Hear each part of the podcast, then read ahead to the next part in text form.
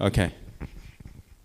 No, so we, we are going to be presenting to you uh, the first part of the message, uh, the vision that God has given Angela and I, and uh, uh how we would like for you guys to be to take the journey with us. It's it's a fun journey. It's a, it's a very blessing journey.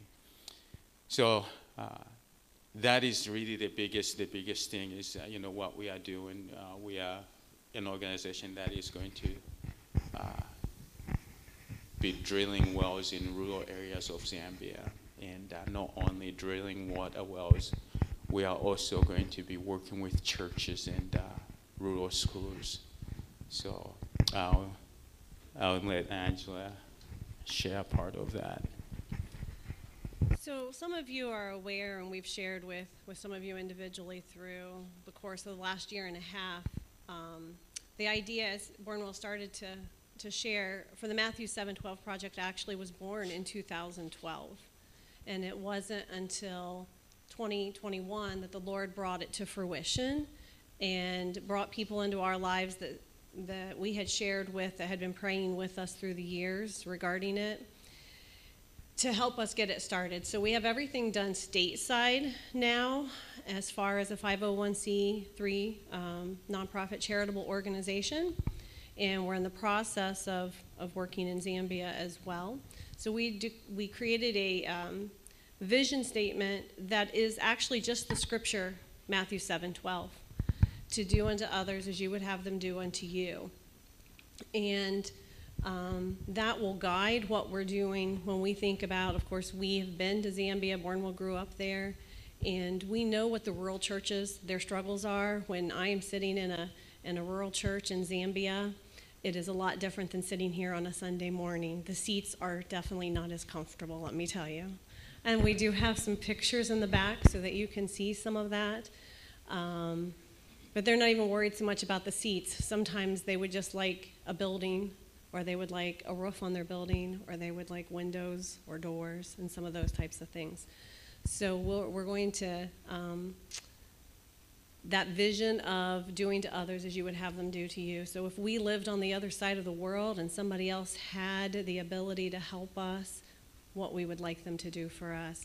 But um, the mission statement is actually that the goal of the Matthew 712 project is to provide rural villages, rural schools, and rural churches in Zambia with resources to create healthy, sustainable environments that increase life expectancy, educational opportunities, and spiritual growth. So we will concentrate in those three areas with those goals. Uh, as Angela was saying, uh, you know, she was talking about the churches there, uh, what we can help uh, just, uh, oh, I think it was last month or so, you know, I got a, a picture from my brother. He sent uh, uh of, uh, you know, from our church, from the church there, that he took a picture of a snake that they killed within uh, in the church. It's a black mamba. You know, As I say, so not just any snake, a black mamba, which is a member of the cobra family. One of the most poisonous snakes. So, and, and, again, I say that because of how did that snake get in there? You know, there's no windows, there's no doors. So, so those are some of the projects that we are we are working on, trying to trying to build. You know, and uh, again, as Angela was saying, you know, she was talking about the concentration, the areas of concentration that we are going to be working on. You know, our our, our focus are those three areas because those are the most neglected areas when you, when you, when you, when you look at rural areas of Africa, rural areas of Zambia, those, the rural areas, they are absolutely neglected. You know, the suburbans in the urban areas, they, they are better off than those not, not as good as here, but uh, you know, they have uh, the resources there with them. Our main concentration to start with is going to be the water, you know, because, you know, none of us, you know, can survive without water.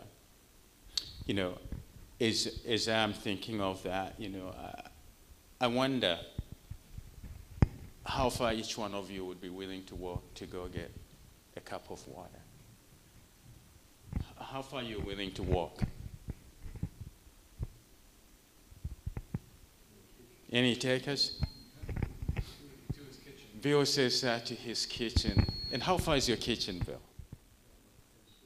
Ten steps. Uh, that's, that's, that's quite a walk. That's quite a walk. Any takers? Any other takers? See, now let me add, let me add a different aspect to that. How many of you are willing to go get drinking water that is dirty water?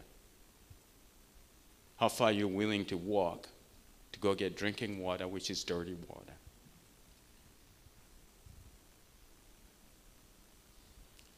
you wouldn't be willing to walk anywhere to go get dirty water to drink water. You'll be walking. Uh, those of you who live in town, you'll be calling the city department that, hey, what's wrong with this water? Okay, uh, let, me, let me tell you an experience. I had an experience last week. I got some good cause last week. Hey, when are you turning my power back on? I, I know I'm behind. You don't have to shut me off. I'm going, uh, did you see what happens outside? You know? So you'll be calling the city department asking them to do something about the water, or you'll be doing something with your well. You know, how far are you as an individual willing to walk to get water? Now think about your brothers and sisters in those areas. They are willing to go get dirty water for drinking. They are willing to walk five miles to just go get dirty water and to drink it. That dirty water, ladies and gentlemen, it, it's infested with, uh, with parasites. Not only that, check this out. You know, uh, you have these animals that are called cattle. You have these animals that are called uh, crocodiles. You have any every kind of animal. Guess where they drink? And guess where You know, sometimes they do uh, their business in that water. and then, guess where people bathe? So, uh, and guess where they wash their, they do their laundry? You know, the same water that they drink, the same river where they get the water, they drink. That's that's the shower, that's the bathtub, that's uh, the toilet for animals, and uh, the drinking water for animals. So, you know, they are willing to walk that far to get dirty water to drink and take that risk. And again, uh, when you look at that, just giving you simple statistics, a third of Zambia's population has no clean water. Okay, a third. And what, what, what, what year are we in? You know, we are in 2022. And they have no, a third of the population has no clean water. I don't remember the exact um, population off the top of my head, but Zambia is about the size of Texas. It's, a, it's about uh, 12 million people. And so if you think about at least one third of them lack clean water and sanitation type things. It's really staggering. So, having said that, you know, it's uh, this is so dear to my heart. It, it's it breaks my heart every time I think of it. I am a product, ladies and gentlemen, that survived that dirty water. I'm that product. God protected me. Some of, the, some of the kids were not that blessed.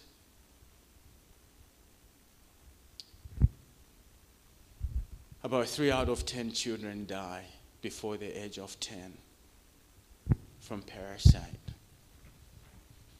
Not only that, we have, uh, in Zambia, we have the best infrastructure. We have the best roads in the world. I'm telling you, those are the greatest roads. You know. Uh, you are in church. Let me. Yes.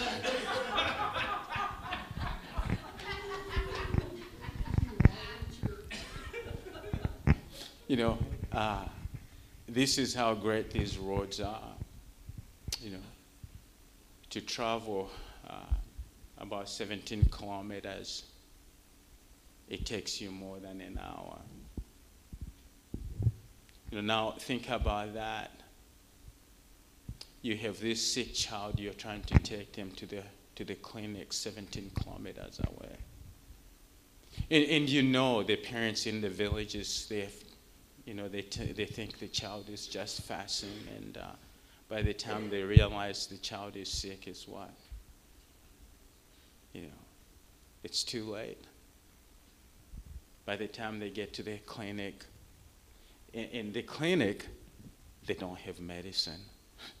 That's good, isn't it? You know, they die.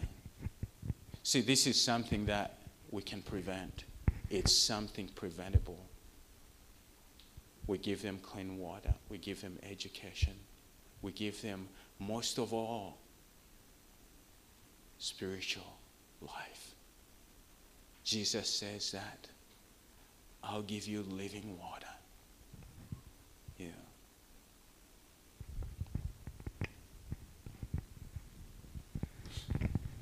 So, you know, living here, how essential water is to every part of our lives. It's just as essential to theirs. So, we buy our vegetables and our fruit and what have you at the grocery store, and hopefully, we all go home and we have clean water to wash that in. So, they, they grow a lot in the rural areas of Zambia. They have gardens, fields, and they grow good, healthy vegetables. But guess what? They still have to be washed in? dirty water. Um, it impacts so many parts of their lives. We were able, when we were in Zambia in 2016, the Lord uh, just had about five families hand money to us. Uh, within two and a half weeks of us leaving, we didn't even know that it was happening. And they said, This is for a well in Zambia. So we were excited that the Lord had done that, and we're thinking, okay, we're going to be over there a month. We'll be able to get a well in and try to figure things out and what we're doing. We left here on a Saturday. By the following Saturday, that well was in. Um, the Lord had, gives me goosebumps just thinking about it. Um, the Lord, and we spent three days in the capital city, which is another six to eight hour drive, depending on the roads, from the village where we were going, or actually from the town that was still an hour from the village. Um, but we had spent three days in the capital city because of rioting. So if you think about it, within four days of us actually getting to the area where we were going to be for that month, um, we had a well in that has continued to produce for the last six years. They just replaced it casing, if I'm not mistaken, in that well. And that well was strategically located at the church there at the village where we stay. Um, there were lots of tears the night we saw water coming out of the ground because we had wanted to do that for so long for his family and had not been able to. Um, but like I said, the, the well was strategically located at the church so that anyone who came to the church could go home with clean water. They could bring their water jugs and go home. So it was within a year or two that there was a drought. And all the other wells in that area, farmers that, that lived relatively close to, to Bornwell's family's farm, um, their wells had gone dry. And the only well that continued working during that drought was the well that the Lord put in in 2016. And some of those people who were not always friendly to sharing clean water with their neighbors were coming to that well at the church to get clean water to take home to their families. That well has made a huge difference just in that little area there. And that's what we want to see with the Matthew 712 project. Um, so part of while we're, we leave for Zambia August 5th, and part of while we're there, what we will do is identify um, strategic locations where we can put water wells in, um, hopefully at rural churches and rural schools that will impact several uh, village communities uh, for the greatest impact possible. Um, So when we come back, we will be then visiting churches, raising awareness, uh, organizations as well. We've received several donations at this point, um, and sharing faces of the of the people that you will actually be able to help impact and pray for as as we work to do that. So our goal with the organization is to create strategic partnerships with churches, with individuals, um, and organizations that want to come alongside to do to others as you would have them do to you if you were in that situation. That is the, the whole idea there. So what makes the Matthew 712 project different from, uh, uh, from uh, uh, any other organizations that have uh, embarked on drilling wells in, uh, in, ru- in, in, in, in Africa? You know, because uh, the, whole, the whole of Africa, ladies and gentlemen, is clean water is a problem, not just in Zambia, the whole Africa. You know. Uh, so what makes us different? You know, the, the difference is uh, in what we believe. You know, in uh, uh Matthew 7 12, uh, it says, uh, Do unto others as you would have them do unto you. See, that's, that's what is driving our, it, it, it's based on that scripture, and that's what makes us unique. You know, the Word of God is going is the forefront, is the driving force on that. Uh, because of that, you know, it sets us apart. Because that's, you know, what would I want someone to do for me? Would I want them to help me when I'm in need? The second thing that'll set us apart will be we believe that our Lord was intentional with us. He was intentional when he sent Jesus. And so our commitment will be with to approach the Matthew 7:12 project and all partnerships and relationships stateside as well as in Africa with intentionality and excellence, um, the way that the Lord has, has taught us in Scripture to lead our lives. And so that, that will be one thing um, I believe that, that sets us apart. Uh, most of you are probably wondering what kind of uh, pumps we would be installing there. There are two types of pumps that you can install. Uh, and, and I call them pumps. They are hand pumps. You know, you pump, you know, you pump them by hand to to draw water. Uh, there's uh, what is known as the Indian Mark II pump, which is the most popular pump you can find there. However, there's a problem with that, uh, with that kind of a pump. It's a piston pump. Uh, it can uh, pump water for up to six months, and then you start having downtime.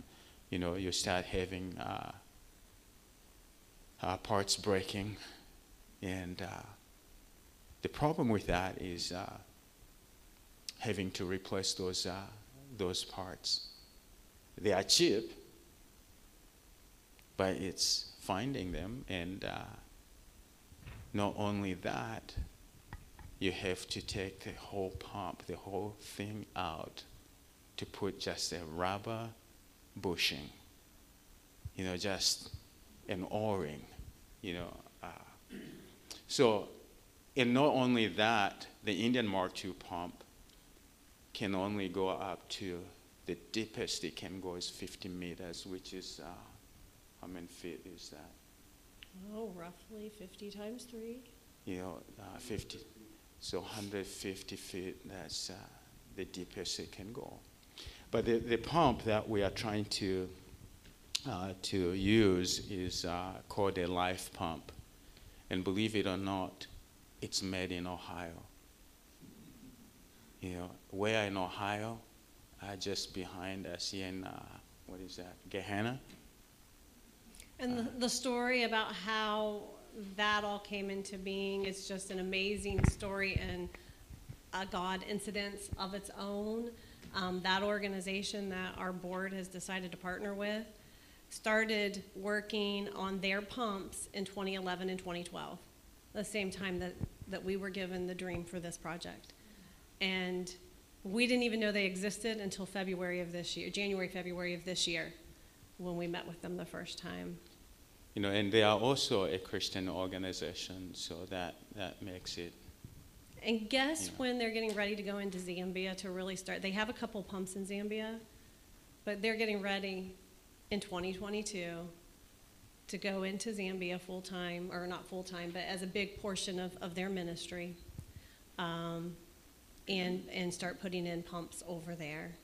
At the same time that the Lord has brought our project to fruition to start for us to start fundraising for the same type of thing. so that's, that's the kind of a pump that we would like to go with, and it's a hand pump, it's kind of like a bicycle, you know, you pump it like that, so it's not a piston pump, it's a spiral pump, which is less likely to break because it has, the only part it has is the rod, the steel rod, that's a spiral. You know, ho- you know uh, those drilling augers, you know, what you use for drilling, that's how that works exactly like that. That's how that the life pump works. And not only uh, is that advantageous, it has also, you know, uh, the the production.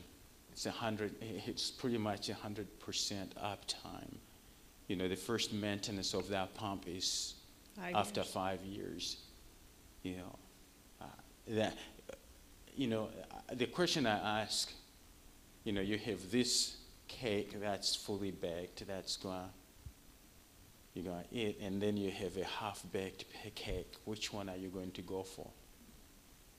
Which one? Which pump would you like those people to have? How? Uh, how?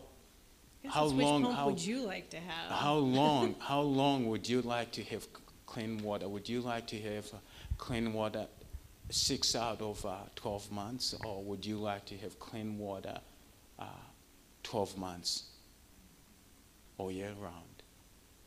So that's, that's the question. You know, my father used to say, it's wrong to do nothing when you have the power to do something about it.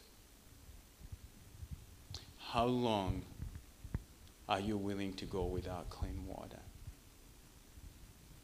Yeah. And that's, that's, that's what we are looking for, and that, that, that's what this, this pump uh, will help us. And not only is it 100% uptime, uh, the interesting thing, we can monitor it from this end. We'll know when that pump is down. Or if See. production goes down, or if production if goes up. goes up, it'll be able to be monitored stateside. And if, if there appears to be a glitch of some sort, we can request a team over there to go out and, um, take a look at that. Yeah. So that's that's the advantage of the uh, the life pump. And uh, after after each project, you know, at the uh, there'll be at the dedication of the well or at the dedication of the work that has been done at the school or at the dedication of the, uh, the work that has been done at the church, there's always going to be a gospel presentation. Because what is our number one goal? First and foremost is to touch spiritual lives. See, we want those people to have the living water that Christ has promised. See, you guys have the living water.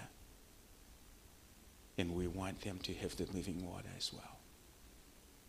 So that is uh, that's the main part, you know, the main causing part is for them to hear the good news of Jesus Christ. That Jesus died for them as well as for us. He died for the whole world. You know, so that is that will be at every project that we do. There will be a team presenting the message.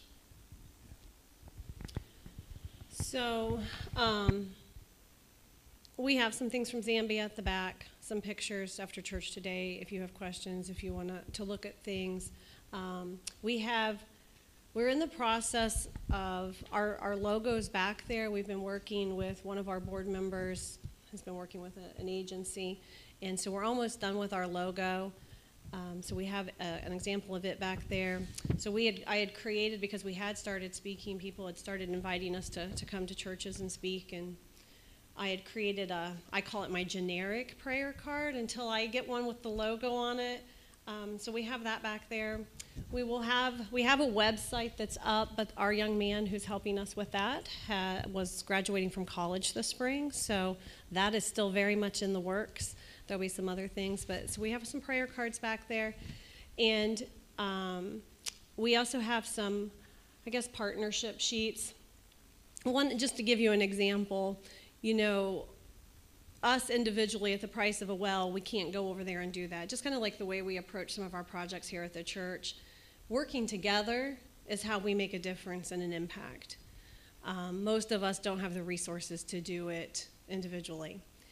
So, just uh, right now, I sat down and crunched some numbers, and I'm like, if we could get 50 giving units, just 50 people or families or what have you, that would donate $40 a month for a year, that group of 50 people could put in a well.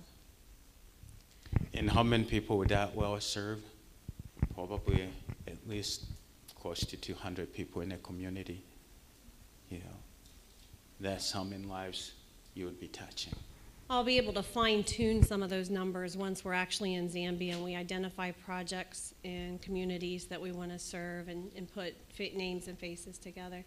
But um, so this partnership sheets back there as well. If you just want to, like, we'll we'll do start to do after I get we get back from Africa, probably like a quarterly newsletter. If you would like to receive that. And of course, you guys see us every week, so pretty much. Um, but you can include your email, and I'll make sure that you get on that as we move forward with things and kind of keep you updated with, with what's going on. So we'll have those things at the back after service as well. I will leave so Bornwell can get started.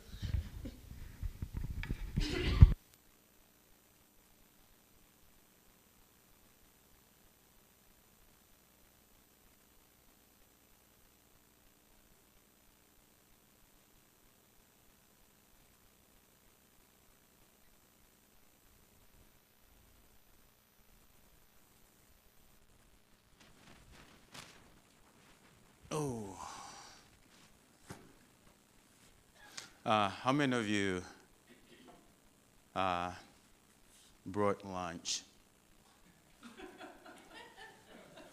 I'm serious about that. How many of you brought lunch? You know, you know the beauty, the beauty about me speaking today. There's a silver lining. The silver lining is that there's no football game and there's no soccer games on. So I know if there are football games, I would be I would be stoned if I took longer. But anyway, uh,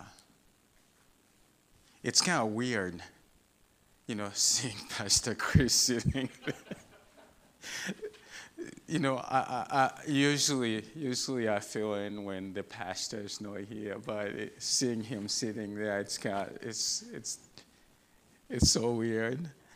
Uh, so, there you know, yesterday we were we were on our way to Mansfield uh, to visit family, and uh, we were reading this devotion. So I was going to change my my message to that, but I thought Amy would kill me if I did that. You know, she worked, she worked so hard on the bulletin, and uh, then, then, then the other thing that uh, you know as I was looking at the bulletin, I'm going, is this, am I being punished uh, for being gone last Sunday?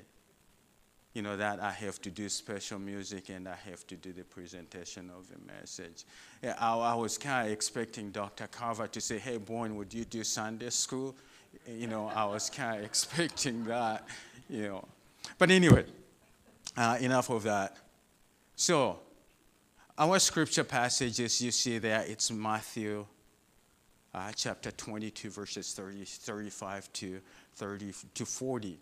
You know, uh, it, it's a passage that we are so familiar with. It, you know, it, and it's also found in Mark chapter 12, in Mark chapter 12, verses 30 through 31. In Mark chapter 12, it says that, it says that love the Lord your God with all your what? Come on, with all your heart. You know, with all your heart, and it doesn't stop there. And it says, with all your what? After your heart, with all your soul, with all your mind, and with all your strength. And then Jesus, ladies and gentlemen, doesn't stop there. See, before that, before that, he, he was talking to, he was talking uh, uh, with the Sadducees and he had just silenced them. And then uh, there's this Jewish, these Jewish people that think that they are, you know, they are more smart than the others. See, he comes, he comes, says, the lawyer says, huh, hey, dude, what is the greatest command? You know, he asked Jesus that question. And the whole reason for asking Jesus that question was what? Was, it, was that really a genuine question? Was he truly seeking a genuine answer to that question? No, he was not. Because they were trying to test Jesus to catch him, to trip him. So Jesus says that love the Lord your God. And not only does he say that, he says that, oh, and by the way, there's also a second one that is important. Love your neighbor as and then let's kind of backtrack. Let's go to Deuteronomy chapter 6. In Deuteronomy chapter 6, we find that, you know, it says that this is so important. Jesus, God says that love, if you love the Lord your God with all your heart and with all your, the same we find in the New Testament. But then, if we jump to Leviticus, to the book of Leviticus, if we jump there, in Leviticus chapter 19, verse 18, we find a second part of that second command Jesus refers to. We find it there. He says that, he says that love your neighbor as yourself. So see, this whole this whole battle started back then, back in the Old Testament. See, they understood what it meant to love God. They understood what it meant to love your neighbor. See, they thought they did. But did they truly understand what it meant to love your neighbor? I don't think so. I think they were misguided. You know, uh, loving your neighbor, ladies and gentlemen, loving your neighbor isn't the easiest thing. Okay, it's not the easiest thing. Let me tell you a story. Let me tell you a story. I have these neighbors across our house. You know, I have so hard time with them. You know, it, it's just it's just so challenging to love them. I struggle. You know. So I asked God, I said, now, you say to, you say to love your neighbor. Look at what they have done to me. You know, why should I love them? See, loving your neighbor is a challenge. It's not one of the easiest things. How many of you have, uh, have neighbors that, you know, that rub you the wrong way?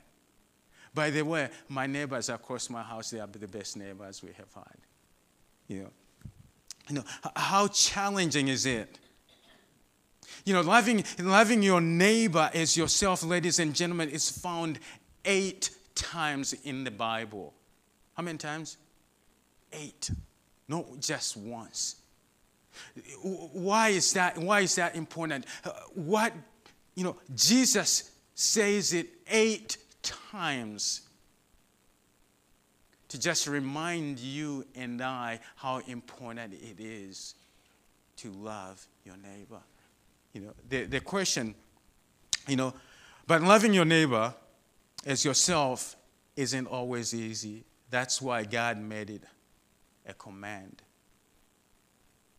See, He says, love your neighbor. He says, Will you please? He doesn't say, Will you please love your neighbor? Or may you please love your neighbor? If he says that, if he says, May you please love your neighbor, that gives you what?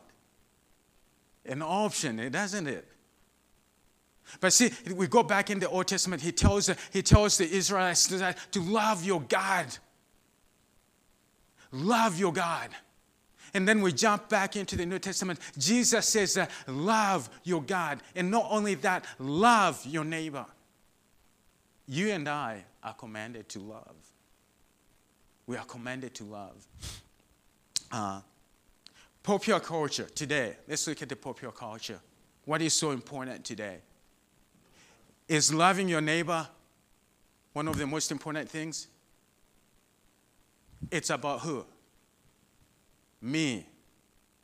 Me and me alone. I'm the most important thing. You know, my neighbor comes down the line.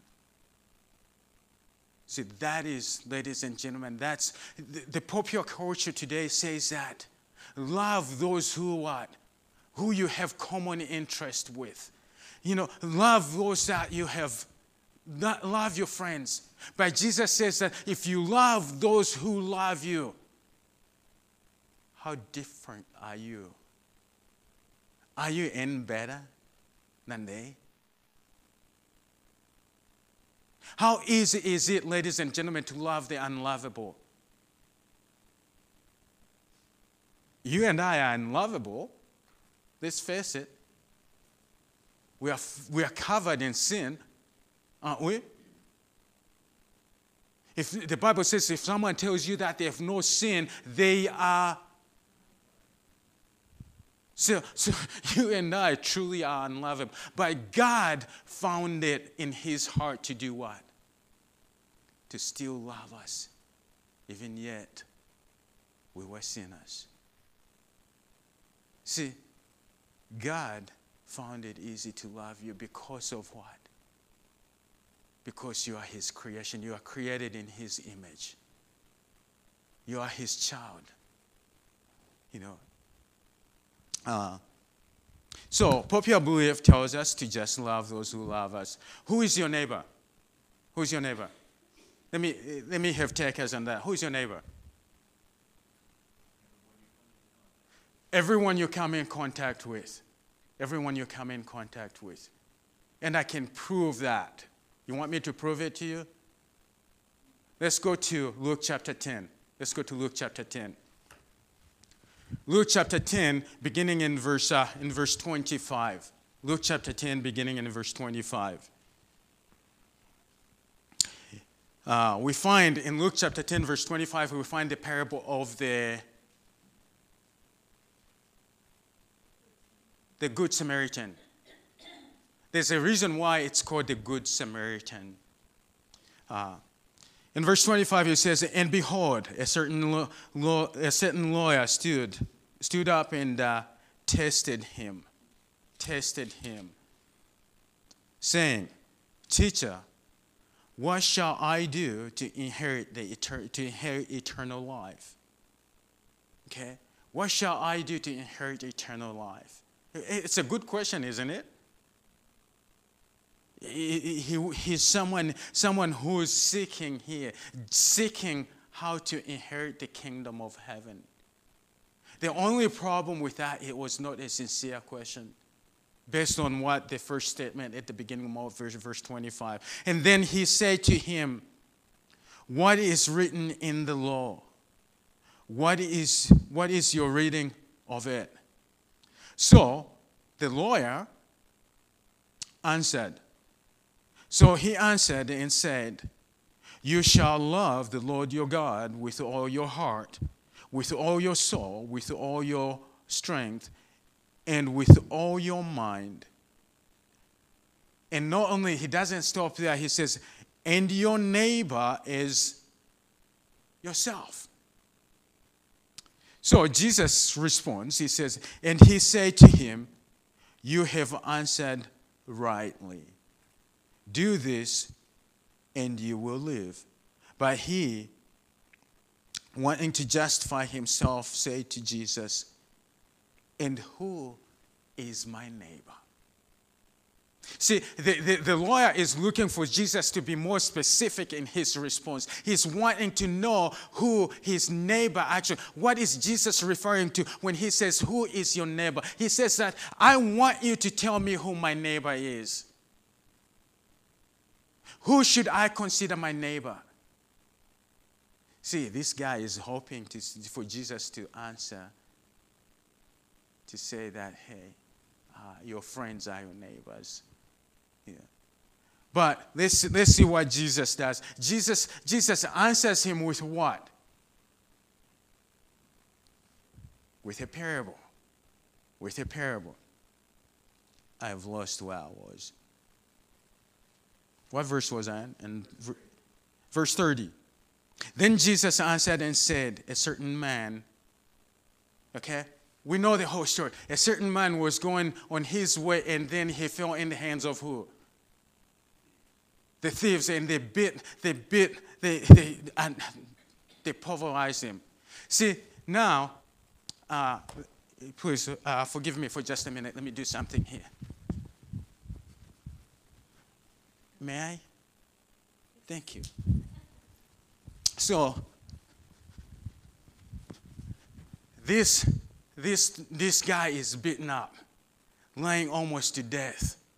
So, this teacher, the Levi, the teacher of the law, comes and sees this guy. He says, Time for a camera, for a video, but I'm walking away around. Okay? And, and not only that, not only does he end there, the Levite, a Levite comes, sees the guy, where's my, where's my phone? Guess where you find it? On social media. Okay? On social media. You know, everybody's doing what? Everybody's laughing. Wow, look at that. Haven't you seen that here lately? In our country. Haven't you seen that happen? Who is your neighbor? Jesus is using this parable to, to, to, to, to, to, to, to show who your neighbor is. And then Jesus doesn't end there. He says that then a what? A Samaritan. Remember, Samaritan and, Samaritans and the Jews were at, at what? At odds. Let's go back. Let's go back to the well. Jesus is sitting at the well, and the lady comes, who is a Samaritan, comes to the well and says that he, she's trying to get water, and Jesus says to her, says, Would you give me some water? And what does she respond to him? You are a Jew and you are asking me for water. What's wrong with you? And he says, If only you knew who you were talking to. See, this Samaritan comes walking, he sees this person. And what does he do? You know, so he was the neighbor. He was the neighbor. So, what does it mean to love your neighbor? He comes, you know, and before before we get to that, loving your neighbor means receiving what? First, you and I must understand that to love your neighbor, we must first receive God's love. Why is that important? Without God's love, you cannot love you can genuinely love. Can you? See, that is why it is. Number one, we need to understand what love is. Number two, we need to understand, we need to accept the fact that we are loved. Are you loved? Let me remind you, you are truly loved because in John 3:16 it says that for God so loved the world that he gave his what? For God loved the world. Are you part of the world? If you are part of the world, then you are loved. You must accept the fact that God loves you. Because God is your maker, God is your father. If you don't accept that, you will not be able to love your neighbor. You will not truly love your neighbor. Uh, I'm hot. Loving your neighbor means loving, yourself, uh, loving ourselves first. See, if you can't love yourself, see, the standard, the standard to love your neighbor, he says that, what does he say? Love your neighbor as what? If you can't love yourself, how do you love your neighbor? Tell me. See, because everything, the standard of loving your neighbor is based on what? On how you love yourself. So, let me ask you a question Who are you to not love what God loves? See, what does God love?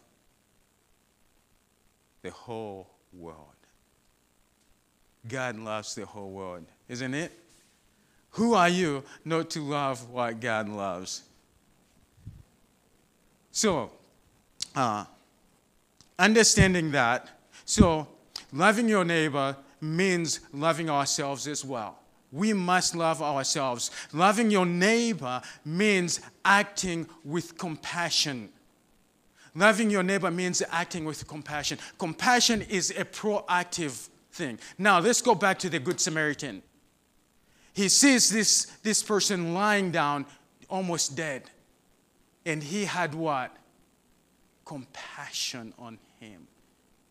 So, what did compassion do? Compassion, truly genuine compassion, does not sit idly. Compassion forces you to do something about it.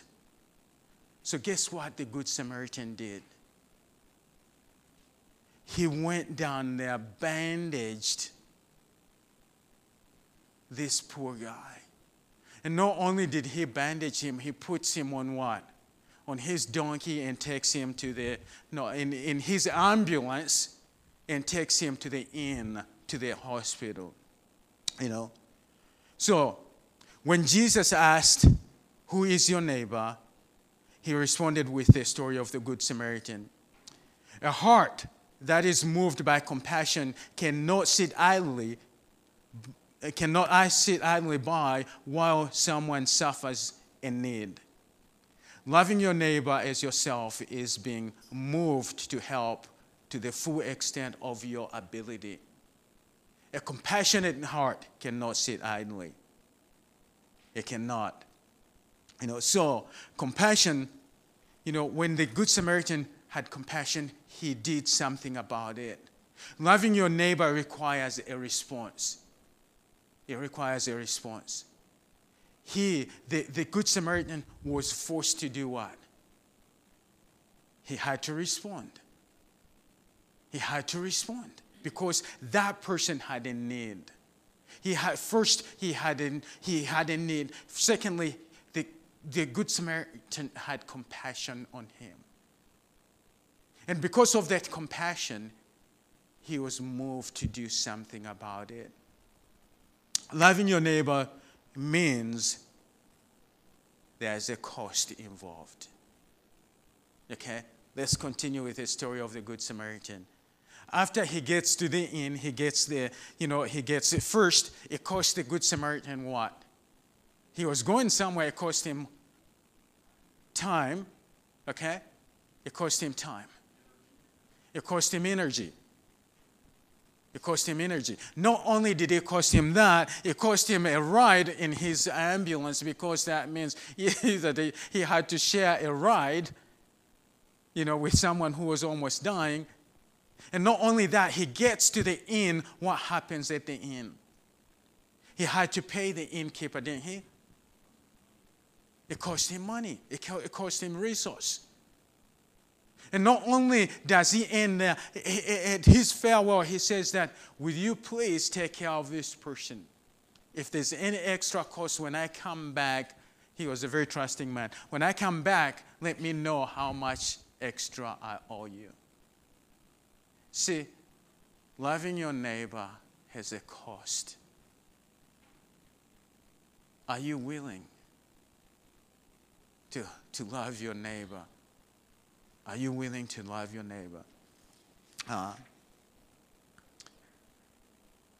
it's an amazing thing. Reflect with me, reflect with me for just a minute on God's love for you and me. Did it cost him anything? Did it cost God anything to redeem you and I? Did it cost him anything because he loved you? For God so loved the world that he gave his only begotten Son, so that whosoever believes in him shall have eternal life and no perish. See, how much did it cost God to redeem you and I? How much was God willing to give you life? He gave it all. He gave it all. You know, so loving your neighbor is something very challenging. Who is our neighbor? We go back to that question who is our neighbor? Who do you see? Whoever you meet or see today is your neighbor. And the Bible doesn't specify, Jesus doesn't specify in this story. He says, This Good Samar- Samaritan showed neighborliness. He was the neighbor.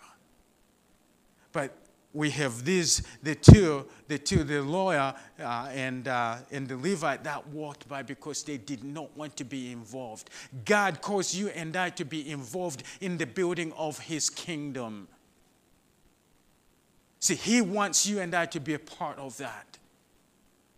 The question is, you know, the question is, are you willing to be a part of the building of the kingdom of heaven?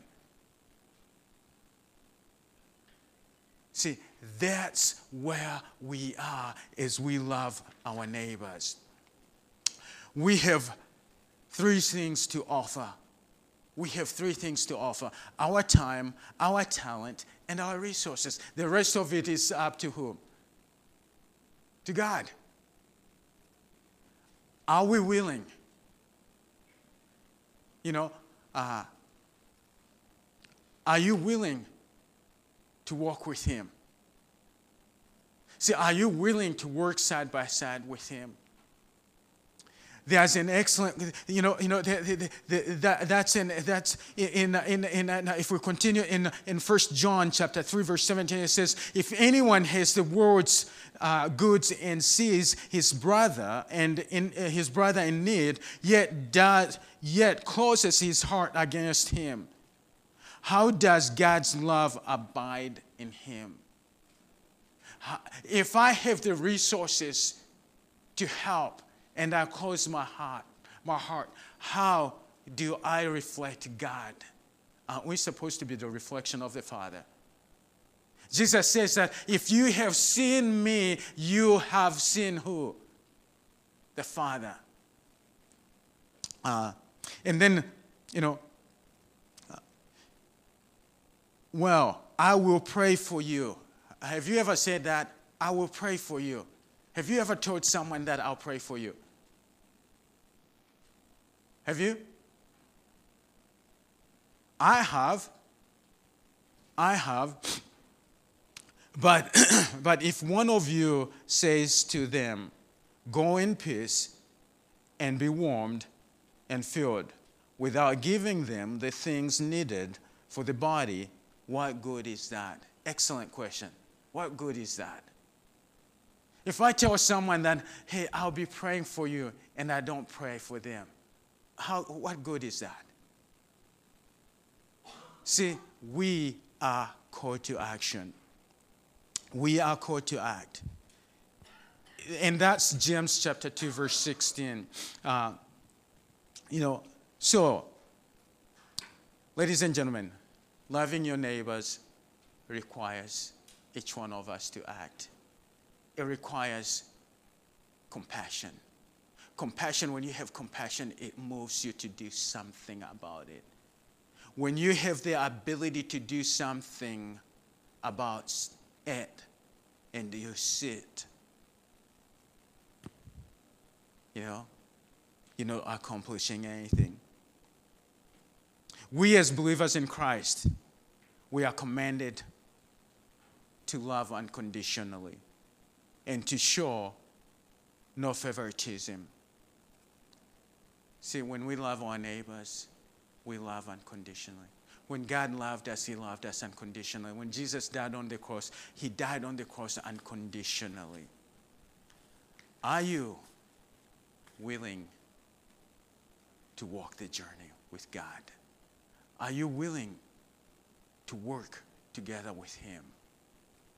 Are you willing to be used by God to touch your life? You know, it's a challenge.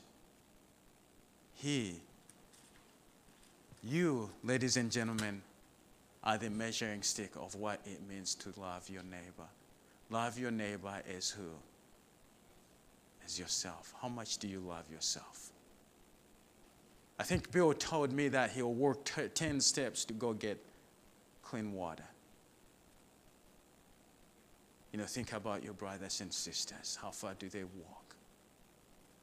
I'd rather have them walk 10 kilometers to get clean water than dirty water. It's worth it.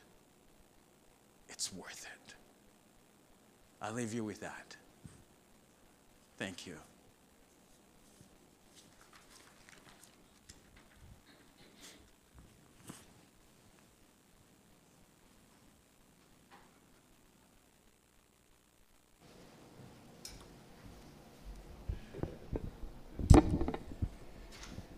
Would you stand for the benediction?